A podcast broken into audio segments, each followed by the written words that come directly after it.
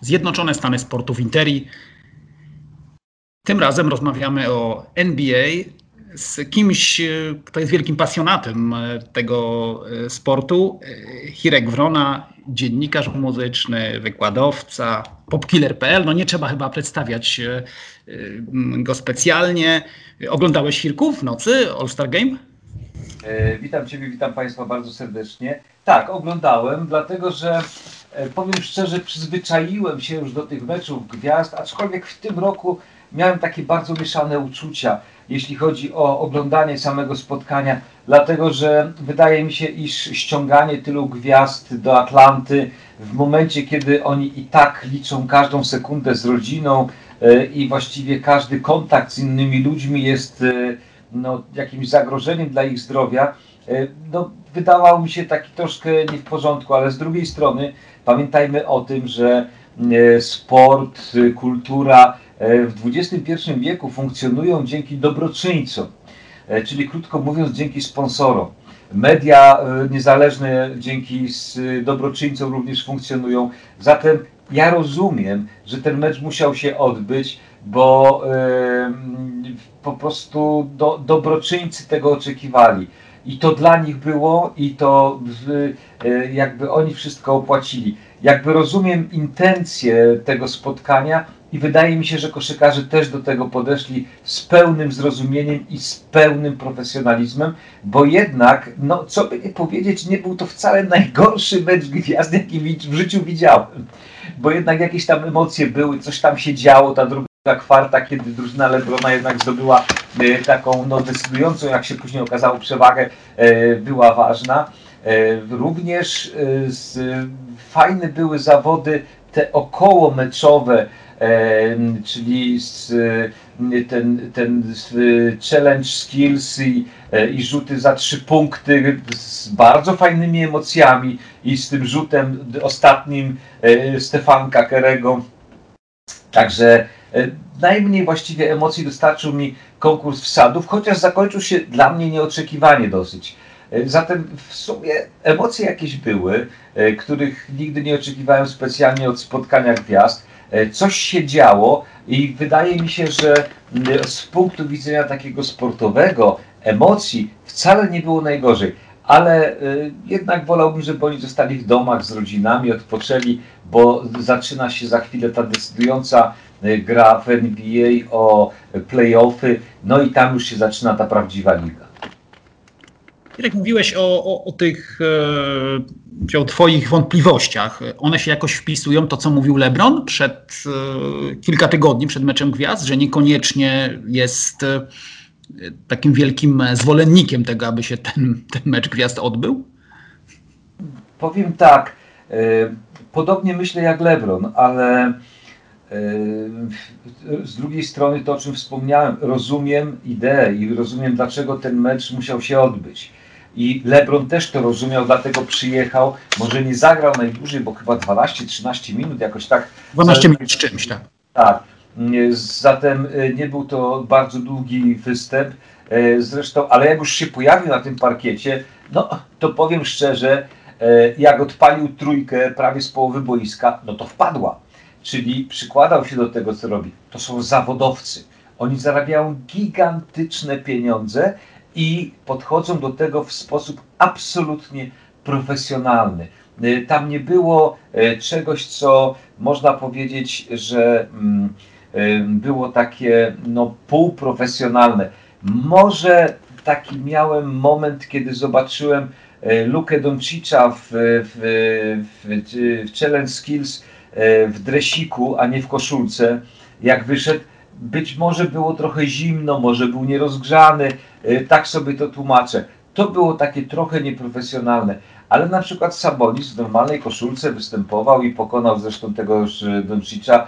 Także to był taki jedyny moment, w którym wydawało mi się, że może gdzieś tam ktoś przymrużył sobie oko, by nie powiedzieć zlekceważył tę całą historię, ale bardziej takie przymrużenie oka miało miejsce.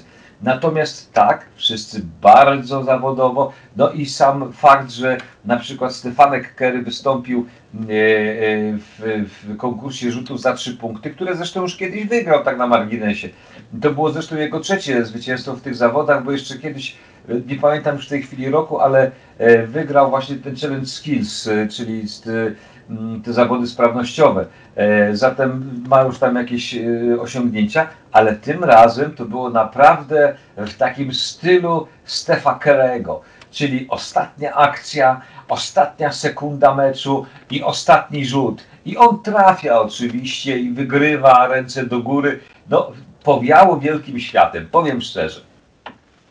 Tak, też się z Tobą zgadzam, że te konkursy były fajne. No, warto powiedzieć i przypomnieć, że w tym roku po raz pierwszy się zdarzyła sytuacja, że nie było tego NBA Saturday, tych sobotnych konkursów. Wszystko zostało meczu piątkowego, tak. Tak, wszystko zostało skrócone do jednego dnia, ale to był znak czasu, znak pandemii, ale także znakiem czasu byli troszkę zwycięzcy. Mówię o skills, ale mówię także o wsadach, bo zobacz, że konkurs Skills Competition, który gdzieś na samym początku pewnie był wymyślony trochę jako jakaś formuła dla tych zawodników z pozycji 1-2, tak? Shooting guard, point guard, wygrywają zawodnicy, którzy mają 6-11, czyli gdzieś około 2 metrów 10 centymetrów, czyli ten konkurs wygrywa go Domantas Sabonis z Pacers, a z kolei konkurs wsadów wygrywa zawodnik, który jest zawodnikiem niskim, bo 6'3", czyli 190 centymetrów wzrostu, czyli Anthony Simmons z Blazers. To też coś nam mówi ogólnie o ostatnich latach NBA, te 2 wyniki, tak mi się to skojarzyło. To wiesz, to jest jakby też symbol współczesnej koszykówki, bo jednak dzisiaj, umówmy się, zawodnik, który nie potrafi rzucać za 3 punkty, już przestaje się liczyć na parkiecie. I kiedy Marc Gasol dołączył do drużyny mistrzów NBA, czyli do Los Angeles Lakers, wielu zastanawiało się, po co on tam jest potrzebny. To jest bardzo inteligentny gracz i on potrafi rozegrać, chociaż już nie ma takiej szybkości. Zresztą nigdy chyba jej nadmiernie nie miał, natomiast obecnie taki lekko ociężały jest. No ale potrafi jeszcze odpalić tę armatę z załuku i 2-3 trójki w meczu dorzucić, co już jest bardzo takim wartościowym wynikiem i taki gracz jest bardzo potrzebny, który potrafi wyciągnąć wysokiego spod kosza po to, żeby właśnie tym niższym zawodnikom Lakersów jakby tam zrobić troszkę miejsca. Ale wracając do Adrem, to dzisiaj gracze, którzy nie potrafią za 3 punkty rzucać, w ogóle się nie liczą w lidze. Oni muszą to umieć i widać się również, nawiążę do Lakersów, nie ukrywam, że im kibicuję, jak poprawili swoje rzuty w tym sezonie i Kuzma i ojejku, widzisz, jaka zaśma, zmęczenie już dzisiaj materiału, Alex Caruso, który naprawdę w tym sezonie dużo lepiej i dużo fajniej trafia i w dużo trudniejszych sytuacjach. Natomiast wszyscy ćwiczą, bo wiedzą, że muszą gdzieś tam no tę trójkę, jak drużyna tego oczekuje, dorzucić. Zatem mnie nie dziwi to, że Sabonis wygrywa konkurs sprawnościowy, ale też pamiętajmy, że ten wzrost czasami przeszkadza przy dankowaniu. Po prostu przeszkadza, najnormalniej w świecie. No bo zawodnik wysoki, no to nawet nie musi podskakiwać specjalnie, tylko tam wystarczy, że ma ten wyskok tam typu 20-30 centymetrów i właściwie sobie tak wkłada tę piłkę do kosza. Natomiast dla zawodnika niskiego, no to jest wysiłek, to jest akrobacja, to jest coś, co pokazuje jego sprawność. No i rzeczywiście dużo efektowniej to wygląda. Dlatego też na przykład LeBron, jak dokonuje danków, to on raczej odbija się dużo wcześniej przed koszem. Zwróć na to uwagę. Po to, żeby to było dużo bardziej efektowne, żeby ta siatka zatrzepotała, żeby ta tablica się zatrzęsła, żeby po prostu ta obręcz gdzieś tam pulsowała aż od tego jego uderzenia. No bo to wszystko powoduje, że ta aura jest taka, jaka jest. No a na końcu księgowy przychodzi i mówi: królu, znowu dostaliśmy przelew na miliard. No i o to właśnie chodzi. Tak jest.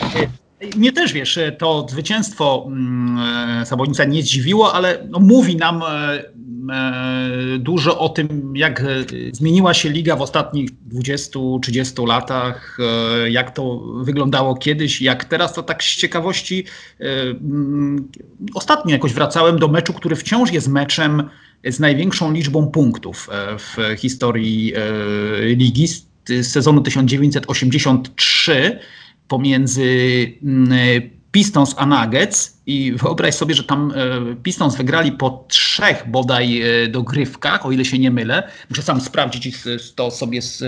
Tak jest, po 3 dogrywkach. I tam sytuacja, jeśli chodzi o rzuty, bo mówimy o rzutach za 3, była taka, że w tym meczu, który jest do dziś rekordowy, rzutów celnych za 3 było 2. To teraz sobie wyobraźmy. Zresztą Isaiah Thomas był autorem jednego z nich, był 1 na 2, a chyba Richard Anderson dla Nuggets, którzy wówczas jeszcze mieli takie logo, które mi się zawsze podobało, takie budynki na tle gór, kolorowe logo, tak bardzo fajne. To wówczas jeszcze grał w Nuggets Dan Issel, który później był trenerem Nuggets. I zobacz, tutaj 2 rzuty za 3, a chyba łącznie tych prób było w całym meczu 4. No i taki wynik.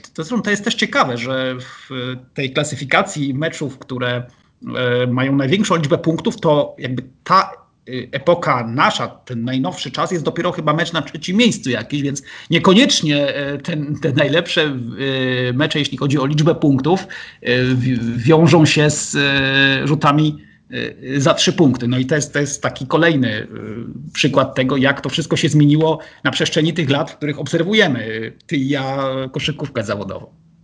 No tak, ale powiem szczerze, że umiejętność rzucania za 3 bardzo usprawnia skuteczność, czyli jednym rzutem zdobywamy od razu 3, a nawet czasami 4 punkty. Tutaj takich jest 2 mega cwaniaków w lidze, którzy potrafią skutecznie wymuszać faule przy rzutach za 3 punkty. To jest Williams z Clippersów i oczywiście Stephen Curry. Naprawdę mistrzowie świata. I oni nie dość, że trafią, no to jeszcze tam ten rzut dodatkowy wymuszą, no i w sumie w jednej akcji 4 punkty, czyli normalnie to potrzebne są 2 posiadania, żeby te 4 punkty zrobić. Czyli to się opłaca. Opłaca się zatem tych zawodników chronić i opłaca się być faulowanym przy rzutach, bo jeżeli się trafi, no to tak jak mówię, 2 posiadania normalnie, a tutaj jednym rzutem tak naprawdę załatwia się całą historię. Więc to jest ćwiczone, to jest praktykowane, aczkolwiek są tacy, którzy mówią, że te rzuty za 3 punkty zabijają koszykówkę. Nie. Popatrzmy na Lakersów, czy popatrzmy na nawet Miami Heat, które grał w finale. Obie te drużyny właściwie preferują taką koszykówkę, która nie jest oparta na rzucie za 3 punkty, ale właśnie dużo pick and rolli, grę wysokimi, wchodzenie pod kosz, czyli taka klasyczna, można powiedzieć, koszykówka szybka, nowoczesna, oparta na dobrej defensywie, ale mimo wszystko jednak taka bardziej klasyczna, oparta na rozwiązaniach taktycznych, na zagraniach w trójkątach, a nie tylko rzut za 3 punkty, czyli młotek, młotek, młotek. Nie, te drużyny tak nie grają. A jednak odniosły sukces. Czyli jednak ta koszykówka tradycyjna ma się moim zdaniem dobrze i nie ma co rozpaczać.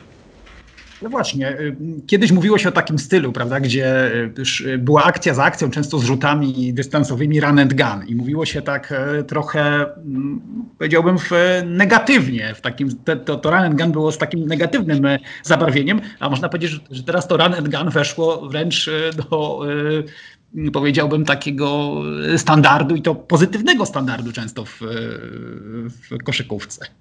Świat dąży do optymalizacji w każdej dziedzinie. I świat przede wszystkim się skomputeryzował bardzo mocno. ludzie poczuli się trochę tacy odsunięci, niepotrzebni, zastępują ich algorytmy. Na boisku koszykarskim jeszcze jest to niemożliwe. Natomiast no, optymalizacja polega na tym, żeby mało biegać, rzucać rzadko, często trafiać. I to z jak najdalszej odległości, no bo wtedy nie musisz pokonywać dodatkowych kilometrów, natomiast zdobywasz więcej punktów. To w piłce nożnej takimi mistrzami optymalizacji są dwie największe obecnie gwiazdy na rynku, czyli Leo Messi, a zwłaszcza Cristiano Ronaldo, który właściwie spaceruje po boisku, przyspiesza wtedy, kiedy ma realną szansę na dojście do piłki i ma realną szansę, żeby zdobyć gola z tej akcji.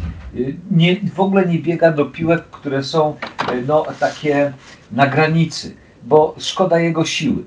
Dzięki temu gra bardzo długo i sądzę, że jeszcze kilka lat pogra na tym najwyższym światowym poziomie. To jest właśnie ta optymalizacja. Również w koszykówce zauważ proszę, że LeBron James gra już krócej niż zazwyczaj, to po pierwsze, ale po drugie też rzadziej stosuje te swoje wjazdy takie pod kosz, które jednak są wyczerpujące, wymagają dużo siły, wymagają dużej energii. Raczej gdzieś tam stoi na obrzeżach i stara się rozgrywać tę piłkę. Zobacz, przecież on w ubiegłym sezonie był najlepiej podającym zawodnikiem ligi. W tym sezonie również tych asyst ma bardzo dużo i wydaje mi się, że to będzie z roku na rok rosło. Jest graczem bardzo inteligentnym, który o koszykówce wie wszystko absolutnie, a jednocześnie cały czas ma olbrzymie możliwości kreatywne. Potrafi takie podanie wrzucić, że no, tylko ręce same do klaskania się zbierają. Także wydaje mi się, że ten zawodnik jeszcze przez wiele lat będzie miał coś do zaoferowania swojemu pracodawcy, którym najprawdopodobniej do końca jego kariery będą Lakersi, bo tam osiadł z rodziną, tam ma szkołę, chce zagrać w jednej drużynie z synem, więc wydaje się, że tak będzie wyglądało. No a poza tym namówił Antonego Davisa, żeby tam został, więc mają chyba jeszcze jakieś wspólne plany. I to powoduje, że ta optymalizacja również u niego jest widoczna gołym okiem. Po prostu nie męczmy się, kiedy nie potrzebujemy, a jednocześnie racjonalnie dysponujmy swoim zdrowiem, które jest bezcenne.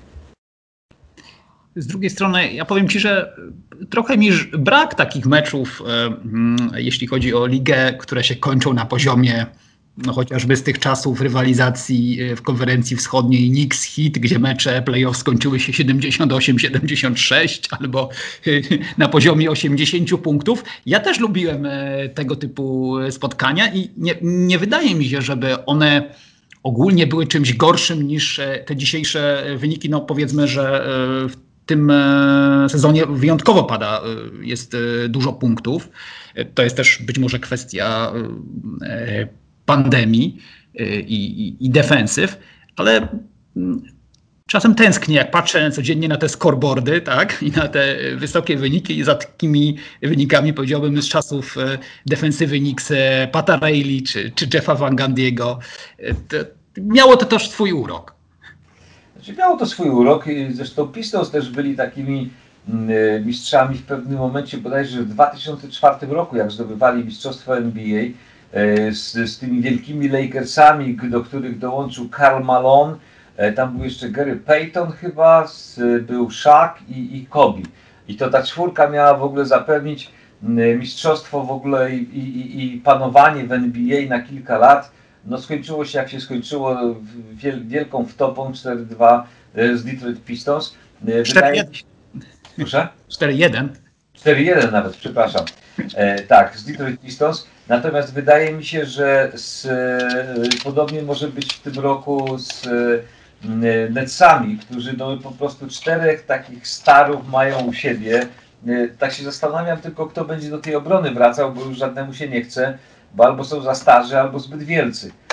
Więc no, ale to nie mój na szczęście problem, nie ja jestem ani właścicielem, ani trenerem z drużyny Brooklyn Nets. Oczywiście punktów mogą wrzucić przeciwnikowi całą masę.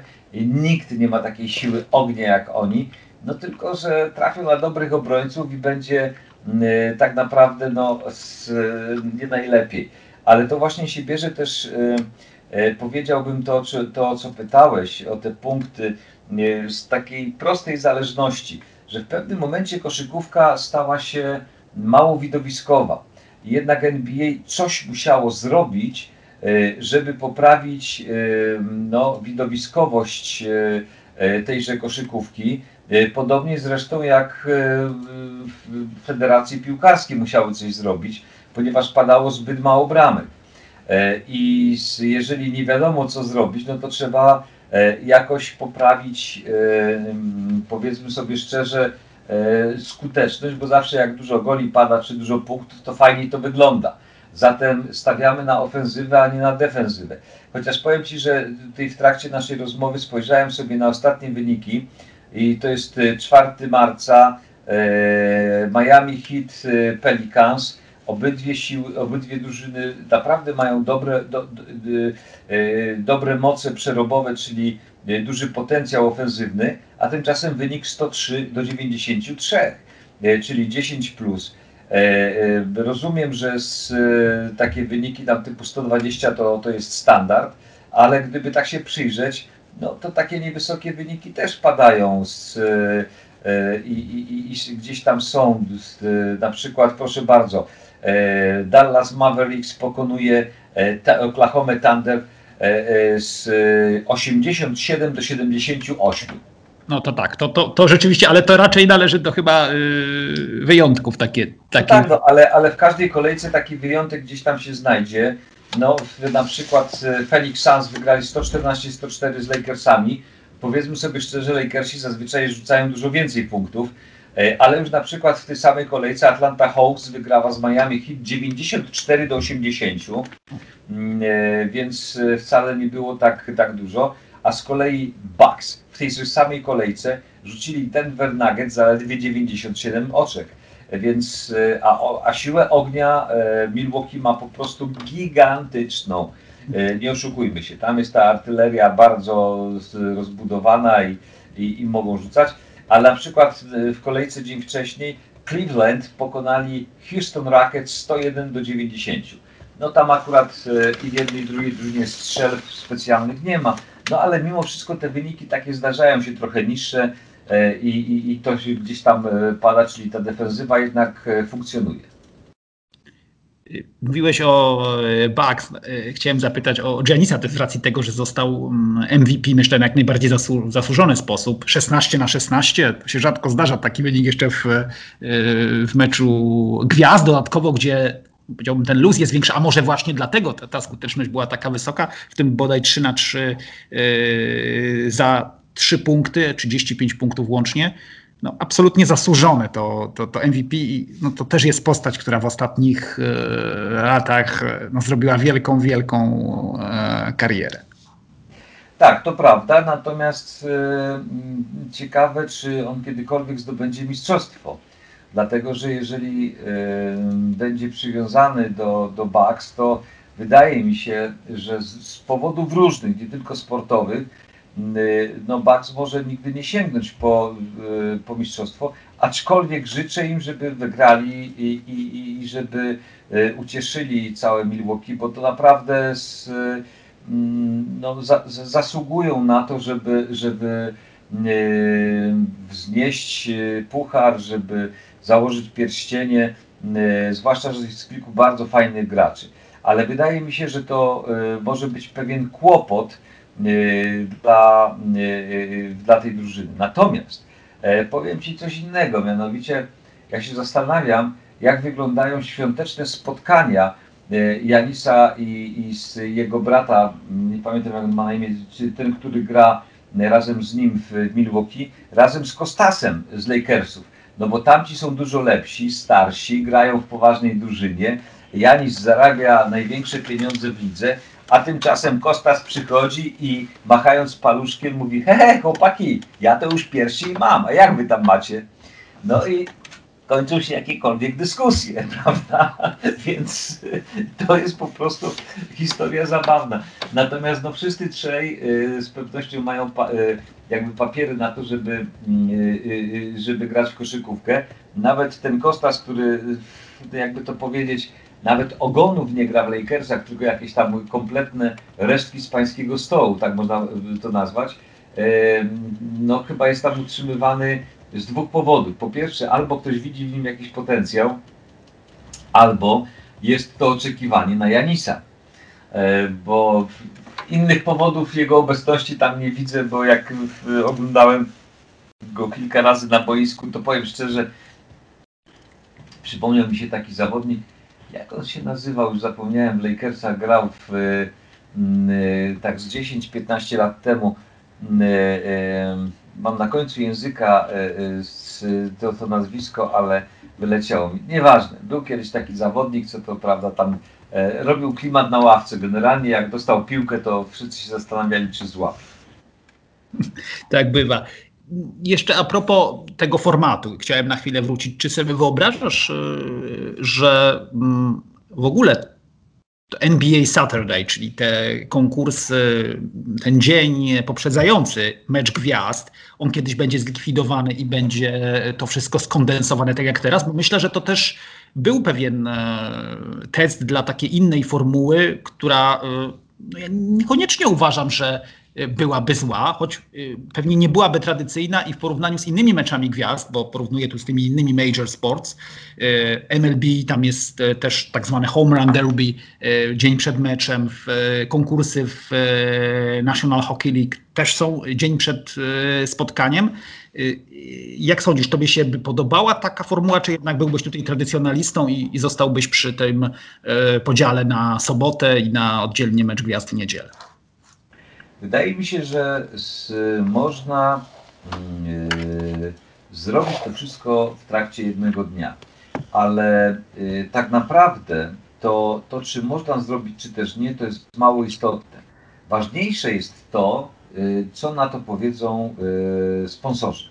Jeżeli sponsorzy uznają, że trzeba zrobić 3 dni, to będą 3 dni, ale jak się okaże, że z różnych powodów lepszy będzie jeden dzień, no to zrobią jeden dzień. I tutaj jakby pieniądze oraz telewizje będą tak naprawdę decydowały o tym, ile dni będzie. Bo wydaje mi się, że rozłożenie tego wszystkiego na kilka dni jest spowodowane jakby no większą liczbą reklam, więcej przestrzeni dla sponsorów i tak dalej. Więc tym to wszystko, jakby to powiedzieć, spowodowane i dlatego tak to działa. Ten zawodnik, o którego nazwisko sobie nie mogłem przypomnieć, nazywa się Robert Sacre. Robert Sacre był taki kiedyś w Lakersach, co to jak piłka leciała w jego kierunku, to wszyscy się bali, czy trafi go w głowę, czy też on przypadkiem od ręki mu się odbije, bo nie mógł jej złapać. No ale to wracając do tego, czy jeden dzień, czy 3 dni, to nie ma znaczenia, czy można to zrobić w trakcie jednego dnia, a można moim zdaniem, czy też będą 3 dni, bo jeżeli ktoś potrafi wykreować z tego duży biznes, jeżeli dzieciaki będą mogły sobie przyjść piątek, sobota, obejrzeć dobrą koszykówkę, w piątek mecz powiedzmy tych pierwszo-drugoroczniaków, czyli młodzieży koszykarskiej, która wielu z nich to już są przecież gwiazdorzy. W sobotę te konkursy i być może niektórzy jedyny raz w życiu będą mogli przyjść i zobaczyć prawdziwych graczy NBA, to będzie się to robiło. Więc w tej chwili właściwie nie mam odpowiedzi na to, czy to będzie utrzymane, czy też będą nadal 3 dni. Ja tak obserwuję te wszystkie major sports i jest taki generalnie też powrót do właśnie konkursów i tych wszystkich dodatkowych elementów. Mówię to w przypadku ligi, którą ja najbardziej śledzę, czyli National Football League. Tam był taki moment, że w ogóle zrezygnowano z tych skills ale jednak te skills wróciły. One też są rozgrywane wcześniej, nie w dniu meczu, chociaż tu w tym przypadku pewnie można by było zorganizować je jednego dnia i z kolei być może w przypadku NFL więcej ludzi zgromadzić przed telewizorami z racji tego, że akurat Pro Bowl, czyli mecz gwiazd NFL, no ma te problemy ze znalezieniem zainteresowania, także z racji trudności w znalezieniu formuły, w której i byłaby walka, ale z drugiej strony zawodnicy w takim kontuzjogennym, jeszcze bardziej niż koszykówka, sporcie jak futbol, w jaki sposób w takim meczu gwiazd się muszą oszczędzać, ale to pewnie temat na trochę inną rozmowę. Za nami jest połowa sezonu. Chciałem cię zapytać o Lakers. Obawiasz się o to, czy Lakers mogą nie zdobyć tytułu? Bo ja myślę, że w tym sezonie, jak w żadnych poprzednich, ja nie mogę wskazać w tym momencie jakiegoś faworyta nawet na zachodzie. Ja bym tutaj nie tylko mówił o Jazz, ale za chwilę też bym chciał usłyszeć twoją opinię na temat Suns, bo to też jest bardzo fajnie grająca drużyna Montego Williamsa, która ma ogromną też głębię. Ja bardzo lubię ją oglądać i też bardzo fajnie się patrzy i też trzymam kciuki trochę za Suns, jeśli chodzi o konferencję zachodnią, żeby jak najlepiej im poszło. No właśnie, obawiasz się o Lakers w perspektywie tytułu mistrzowskiego, powtórki tytułu mistrzowskiego? Ja mam już trochę inne podejście do tego jako kibic, do tej drużyny i w ogóle do tego, co się dzieje w lidze. Otóż każdy sukces traktuję jako premię, nagrodę dla mnie za kibicowanie tej drużynie. Natomiast czy oni wygrają, czy przegrają, to już nie ma aż takiego dużego znaczenia. Fakt, że mogę ich zobaczyć w akcji, że mogą sobie popatrzeć jak fajnie grają, jest to dla mnie naprawdę już taka nagroda i to jest super. Natomiast Phoenix Suns to jest taka drużyna, której nie ukrywam, że obok Nowego Orleanu trochę kibicuję z różnych powodów. Marcin Gortat tam grał, Steve Nash tam grał. Majerle, pamiętasz takiego gracza? Tak, Majerle, dokładnie. Poza tym takie ciepłe, fajne miejsce na mapie, muzycznie fajne miejsce. No i do tego jest tam kilku takich graczy, których ja bardzo, bardzo lubię. Do tej pory nie mogę przeżyć, że Chris Paul nie dołączył do Lakersów kiedyś, bo liga zablokowała. To jest pierwszy gracz. Devin Booker, drugi gracz, którego bardzo lubię. Frank Kamiński, trzeci gracz, którego bardzo lubię. Jay Crowder, czwarty gracz, którego bardzo lubię. Więc mamy już z takich naprawdę kilku zawodników, których lubię i po prostu kibicuję im. Do tego jest jeszcze Dario Saric i ten młodziak niesamowity DeAndre Ayton. Także fajna drużyna, fajnie grająca, ale wydaje mi się, że mająca jeszcze trochę za mało doświadczenia, żeby wygrywać play-offy. Wydaje mi się, że nadal faworytami tej konferencji zachodniej są zdecydowanie trzy drużyny. To znaczy z Clippers, Portland i Lakers. Ani Utah Jazz, ani Denver Nuggets za krótkie ławki mają i to jest jeszcze... Ja wiem, że wielu by chciało, żeby oni coś wygrali, żeby fajni gracze tam grają, ale Donovan Mitchell, Murray, ale to jeszcze wydaje mi się, że to nie ten moment, że ci rutyniarze, którzy grają w tych trzech zespołach, przesądzą o tym, że któraś z tych trzech drużyn, któraś z tych trzech drużyn wygra konferencję zachodnią. Na wschodzie sytuacja jest prostsza. Uważam, że tam całą konferencję i wygra Waszyngton i to oni będą zwycięzcami i spotkają się w finale z którąś z tych drużyn trzech zachodów. Ja też myślę, że dużą rolę, może nawet większą niż normalnie, bo zawsze to odgrywa dużą rolę, w takim sezonie będą też odgrywały urazy jeszcze większą, więc ta głębia się może jeszcze bardziej liczyć. Mówiłeś o Suns, ja bym jeszcze dodał jednego zawodnika, którego ja bardzo lubię i szanuję, teraz ta liczba minut się trochę u niego zmniejszyła, czyli Langston Galloway. też bardzo fajny gracz z tyłu, bardzo przydatny. No i ta głębia, tam jest jeszcze Antoine Moore, ta głębia szczególnie na tych pozycjach 1-2, tam jest naprawdę ogromna i ona też może mieć znaczenie w jakimś momencie sezonu. Mówiłeś chwilę o konferencji wschodniej. Kiedyś rozmawialiśmy też prywatnie i mówiłem o tych Knicks, że się odbudowywują. Mówiłeś, że wolno. No ale na ile twoim zdaniem to jest kwestia tego, że znaleźli w Juliusie Randallu takiego nowego lidera, a na ile to jest i fajnego coacha, którym jest Tom Thibodeau i robi dobrą robotę, a na ile to jest jakaś naprawdę droga tej organizacji, wyjście z niebytu? Wydaje mi się, że Tim Thibodeau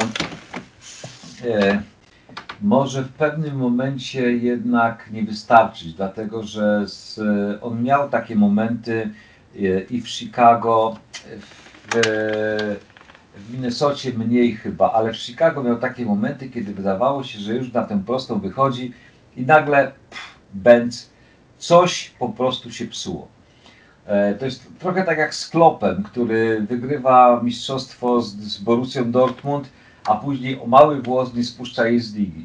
Wygrywa mistrzostwo z Liverpoolem, teraz 7 porażek, czy tam 6 porażek z rzędu.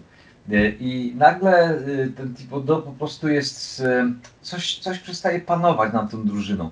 A poza tym umówmy się, że Julius Randle jest bardzo fajnym zawodnikiem. On grał kiedyś w Lakersach i do tej pory właściwie to był taki Lakers, którego ja uwielbiałem, czyli razem z Randlem i z tą trójką, która przeszła później do Nowego Orleanu.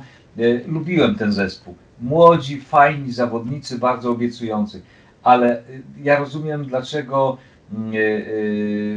Kupczak się pozbył tych zawodników, bo również Randle jest zbyt jednostronnym graczem. On ma po prostu lewą rękę, i właściwie na tym się kończą jego umiejętności. Oczywiście jest graczem inteligentnym, potrafiącym rzucić za trzy i wejść pod kosz i wszystko, ale jednak jeszcze wydaje mi się, że ma dużo do poprawienia w obronie. Jest dzisiaj liderem New York Knicks, Thibodeau go fajnie ustawił, ma wokół siebie graczy, którzy pewne rzeczy za niego robią i to się wszystko zgadza, ale to jeszcze nie jest drużyna na mistrzostwo. Ja jeszcze chciałem cię zapytać o jednego gracza Lakers, którego ja z kolei darzę dużą sympatią i mam dużo podziwu także dla jego gry, szczególnie w defensywie, bo to jest też taka umiejętność, która być może czasem gdzieś jest przeaczana, zresztą chyba w każdym sporcie gdzieś ci scorers, oni się najbardziej liczą, są najbardziej medialni. Mówię o KCP, tak? Czyli o Kentavious'ie Caldwellu Pope, bo to jest gracz jednak trochę niedoceniany, przynajmniej moim zdaniem. Nie wiem, jaka jest twoja opinia na temat KCP. Znaczy on jest doceniany tylko dlatego, że chociażby przez fakt, że wychodzi w pierwszej piątce. To jest po pierwsze. Po drugie dostaje takie piłki, których nie dostałby na przykład, nie wiem, Kuzma czy jakikolwiek inny zawodnik, może poza Antonem Davisem od LeBrona. To już świadczy o tym, że LeBron szanuje jego umiejętności. Natomiast to jest gracz, który wydaje mi się, że jeszcze tak naprawdę nigdy porządnie nie odpalił. On ma dzisiaj 28 lat i w lutym skończył 28 i jeszcze najlepszy mecz zdecydowanie przed nim. Bo to jest taki shooter, który został schowany za, powiedzmy, został wtłoczony do tego systemu obronnego Franka Vogla i on tam skutecznie, bardzo i fajnie się odnajduje.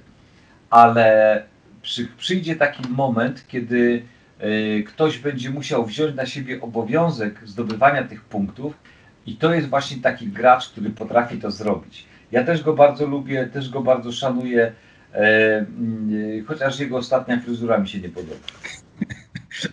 Chciałem cię zapytać jako człowiek z kolei, który jest, ma sympatię i nie ukrywa jej do drużyn z Detroit.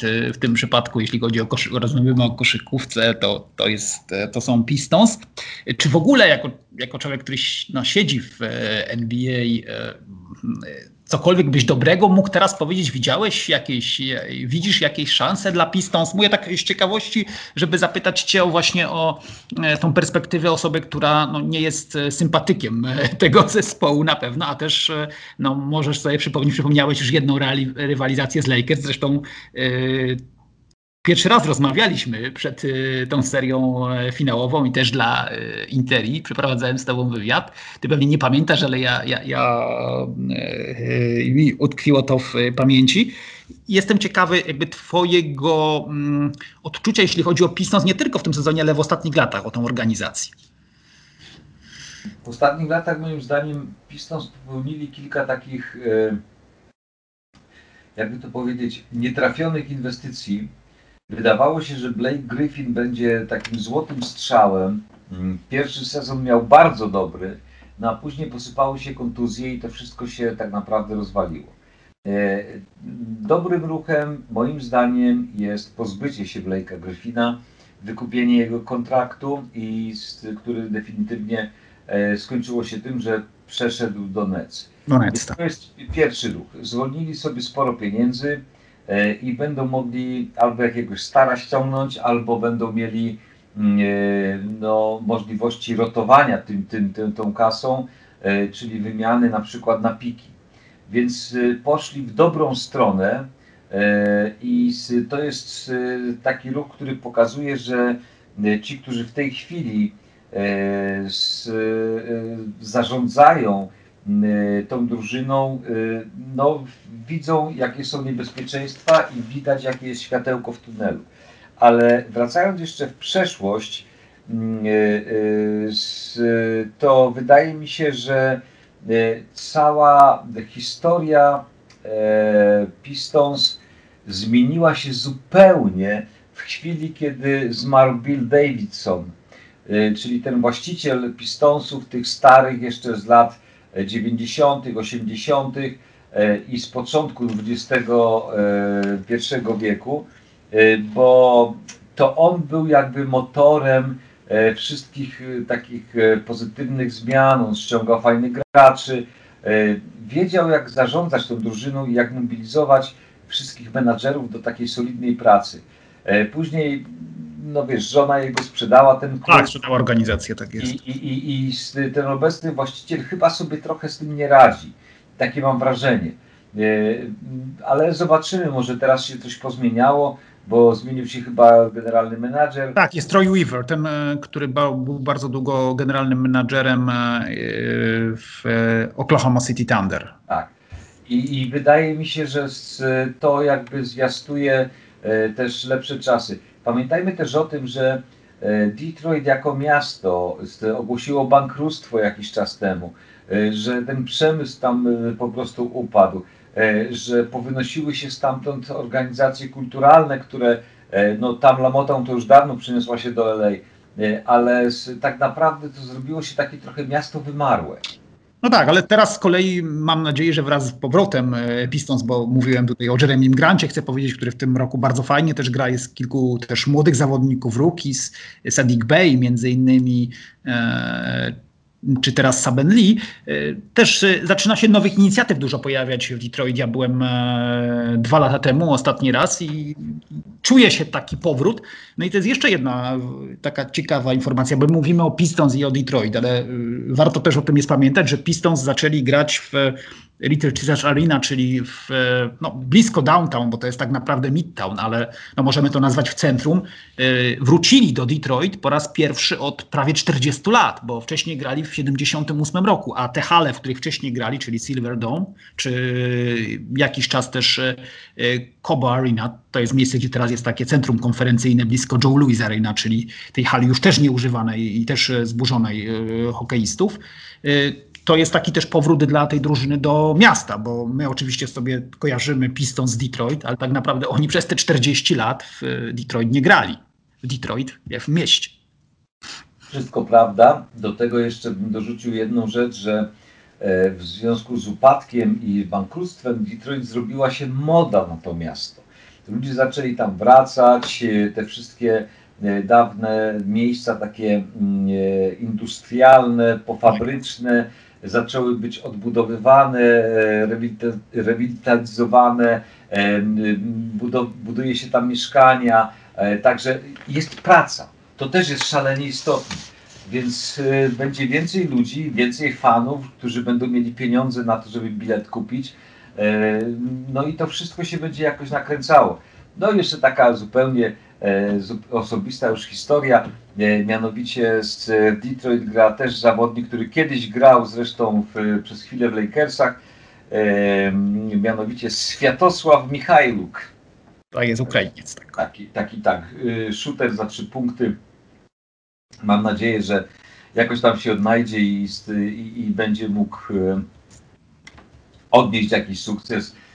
Nie tylko my mieliśmy przez chwilę Marcina Gortata, Ukraińcy też mają swojego gracza.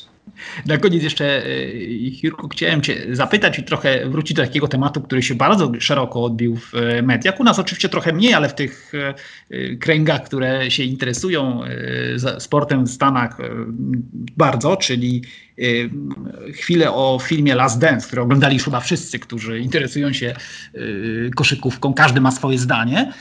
Chciałem Cię zapytać o moje odczucia i o to, czy je podzielasz, czy nie.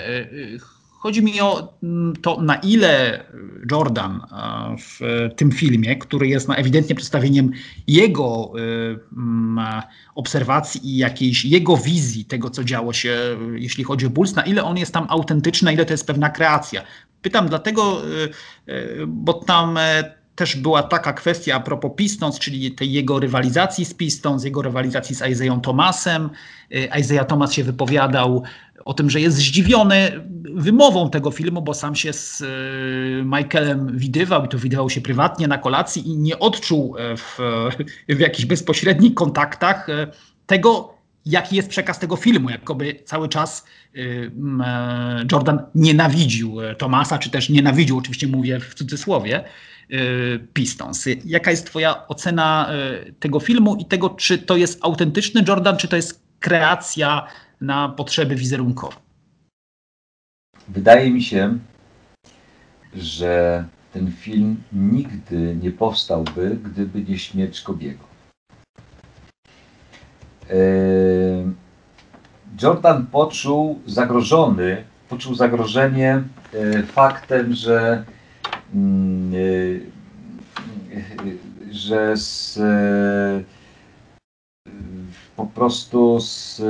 wiem, że ten film zaczął wcześniej powstawać, jeszcze zanim Kobe zmarł, ale wydaje mi się, że to przyspieszyło decyzję o zakończeniu prac, o premierze tego filmu i przede wszystkim wydźwięk tego filmu. Po prostu moim zdaniem Jordan poczuł się zagrożony tym, że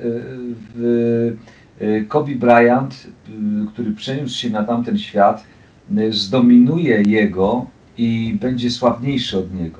Jordan wie, że był najlepszy i że trudno będzie dorównać w poziomie gry komukolwiek, ale też znakomitym PR-owcem i dba o swój PR. I to nie jest wcale ani złośliwa uwaga, ani zarzut jakikolwiek. Po prostu jemu się to należy jak psu kość. Był najlepszy. Natomiast jest legendą i to po prostu niepodważalną. Trwają w tej chwili rozmowy, czy zastąpić sylwetkę Jordana Kobe Bryantem w logo NBA. Moim zdaniem to bez sensu, zupełnie jakieś tam rozważanie. Natomiast ważniejsze jest to, że jednak Michael Jordan pilnuje swojego poletka, pilnuje swojej pozycji i to robi absolutnie świadomie. Zresztą te całe wystąpienie jego na pogrzebie Kobiego, powiem szczerze, ucieszyło mnie bardzo, rozbawiło mnie bardzo, ale było wyreżyserowane od początku do końca.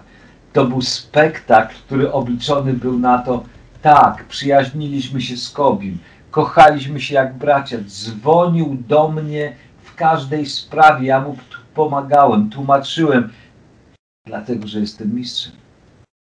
I taki był wydźwięk tych wszystkich wypowiedzi. Więc jakby no, tutaj sprawa jest dla mnie oczywista, ale ja nie stawiam tego jako zarzut. Każdy pilnuje swojego poletka, każdy pilnuje swojej pozycji, więc nie ma się co obrażać i po prostu tylko trzeba czasami spojrzeć prawdzie w oczy. Tak jak mój ukochany trener, czyli z tym, że akurat z piłki nożnej Sir Alex Ferguson nie był święty, czy mój ulubiony piłkarz Roy Keane do tej pory ma u mnie przekichane za historię z ojcem Haalanda, którego specjalnie sfaulował, ale był naprawdę takim graczem, który trzymał to United w grze. Tak samo jest z Michaelem Jordanem. Nie jest świętą krową, ale był genialnym graczem. No i tyle. No. Taka jest moja opinia, że ta cała historia z Kobe Bryantem przyspieszyła premierę tego filmu, po pierwsze, i być może, czego nie wiemy i się nigdy nie dowiemy, zmieniła nieco wydźwięk tego filmu. Być może on mógł być inny, ale jest jaki jest, właśnie dlatego, że Kobe Bryant zginął. No i jeszcze bym dodał na pewno kwestię związaną z, powiedziałbym, wizerunkiem Michaela i jego taką dużą aktywnością. Tutaj również warto dodać, że od tego sezonu jest wraz z Danem Hamlinem właścicielem zespołów pucharowej serii NASCAR. To jest też sport, który jest bardzo popularny za oceanem, może u nas niedoceniany z racji tego, że my przekładamy te nasze europejskie kalki, czyli Formułę 1 na to, co się dzieje w Stanach Zjednoczonych, choć kiedyś też wyścigi w latach 80. Formuły 1 w Stanach były ciekawe i wcale nie tak mało popularne. I jeszcze ostatnia kwestia. Chciałem cię zapytać o taką codzienność twoją NBA. Jak to wygląda, jeśli chodzi o twoje śledzenie, jeśli mógłbyś tak zdradzić? Oglądasz każdy mecz Lakers live? Jak to w ogóle, jak sobie z tym radzisz? Z tym życiem w dwóch strefach czasowych? Jeszcze dodatkowo powiedzmy szczerze, że to nie jest tylko kwestia tego Eastern Time, tak jak na przykład w moim przypadku, tak? Tylko tutaj Lakers grają bardzo dużo meczów, większość meczów w tej czasie, tej strefie pacyficznej, czyli w strefie, która jest 9 godzin przez większość czasu. Ta różnica jest 9 godzin pomiędzy Warszawą a LA czy zachodnim wybrzeżem. Po pierwsze, pomaga mi to, że dosyć wcześnie wstaję, więc sobie czasami po prostu wstaję i oglądam. Ale nie wpadajmy też w panikę, jest pewna hierarchia ważności w życiu i najważniejsze są sprawy rodzinne, później jest praca, później odpoczynek, a później spędzanie tego wolnego czasu. Zatem kiedy sobie jem jakiś posiłek sam, a zdarza się to dość często, ponieważ z żoną mamy mijanki, krótko mówiąc, ona do pracy, ja w domu, no to wtedy sobie na przykład w trakcie śniadania, zamiast włączać jakąś głupawą telewizję śniadaniową czy cokolwiek innego, odpalam NBA League Pass i oglądam sobie NBA. Natomiast nie oglądam wszystkich meczów z Lakersów, ponieważ no to byłoby zupełnie bez sensu, zwłaszcza że chcę obejrzeć inne drużyny. Wspomniałem już o New Orleans Hornets i znaczy Pelicans, przepraszam, i o Phoenix Suns. Natomiast są jeszcze inne drużyny, które jakoś tam lubię, Portland, Warriors czy Nets, więc sporo jest z tego, a poza tym no, najmniej to mam ochotę na oglądanie San Antonio. Nie wiem dlaczego, ale jakoś tak jakoś mam.